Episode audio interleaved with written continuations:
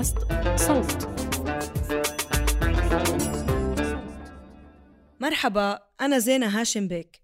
وأنا فرح شمة. وهيدا بودكاست مقصودة.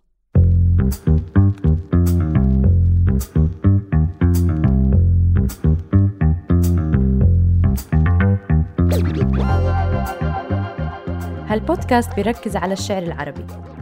بحلقات نقاش رح نقدم لكم قصائد من اختيارنا ونناقشها سوا. أما بحلقات إلقاء فرح تسمعوا قراءة قصائد مختلفة. بحلقة اليوم من إلقاء رح نسمع قصيدة للشاعر قادم جهاد من ديوانه معمار البراءة وعنوان القصيدة أوديسة أختي.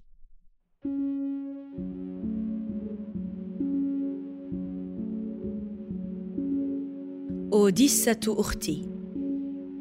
ردمت سلطة البعث في العراق صفوفا من المدافن تتوسط مقبرة النجف.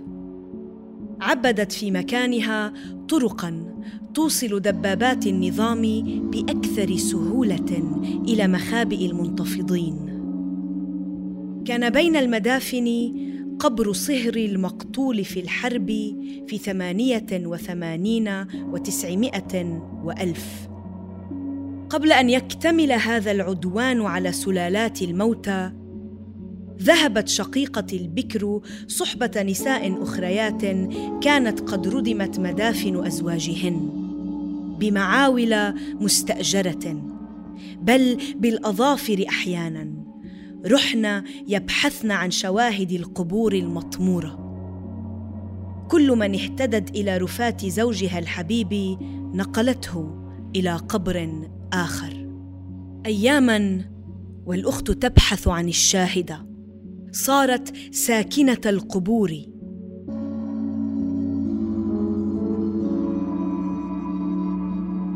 لا تعود منها إلا عندما يوقف الظلام إمكان البحث. هذه الاودسه الظافرة في أقيانوسات التراب بحثا عن رفاه البعل المقتول قامت بها شقيقتي. يحميها اللقب المرائي الذي خلعه النظام على كل من كانت تجللهن فاجعة كفجيعتها. حرم الشهيد.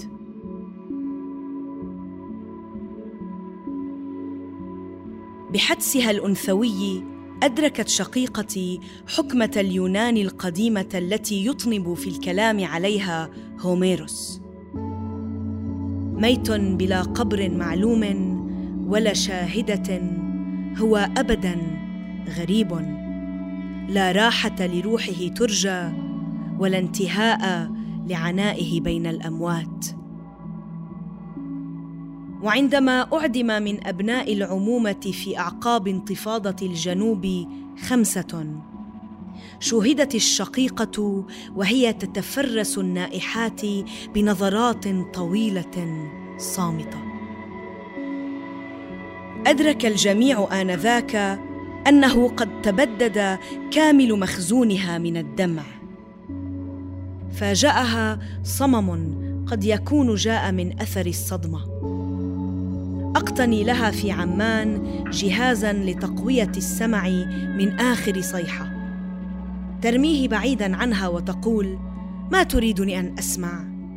زاعمة أنه يبعث في الأذنين وشوشة لا تحتملها هي.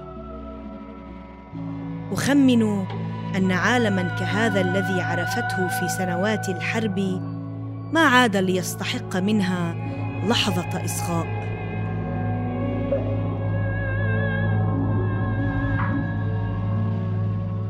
كذلك هي فصاحة أختي. في سيادتها الكبرى على الألم لا يندر أن تضحك لكن حتى في الضحك تبدو لي صورتها الصادقة هي التالية. كائن متمركز في نطاق تعبه لا يحيد عنه قيد شعر.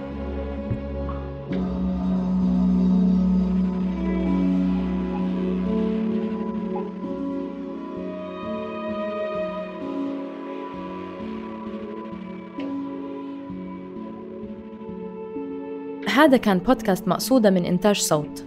القصيدة اللي سمعناها من كتابة الشاعر كاظم جهاد وجميع الحقوق محفوظة له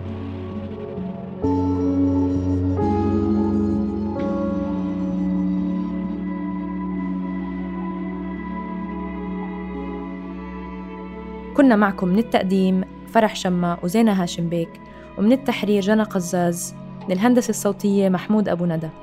والنشر والتوزيع تولته مرام النبالي.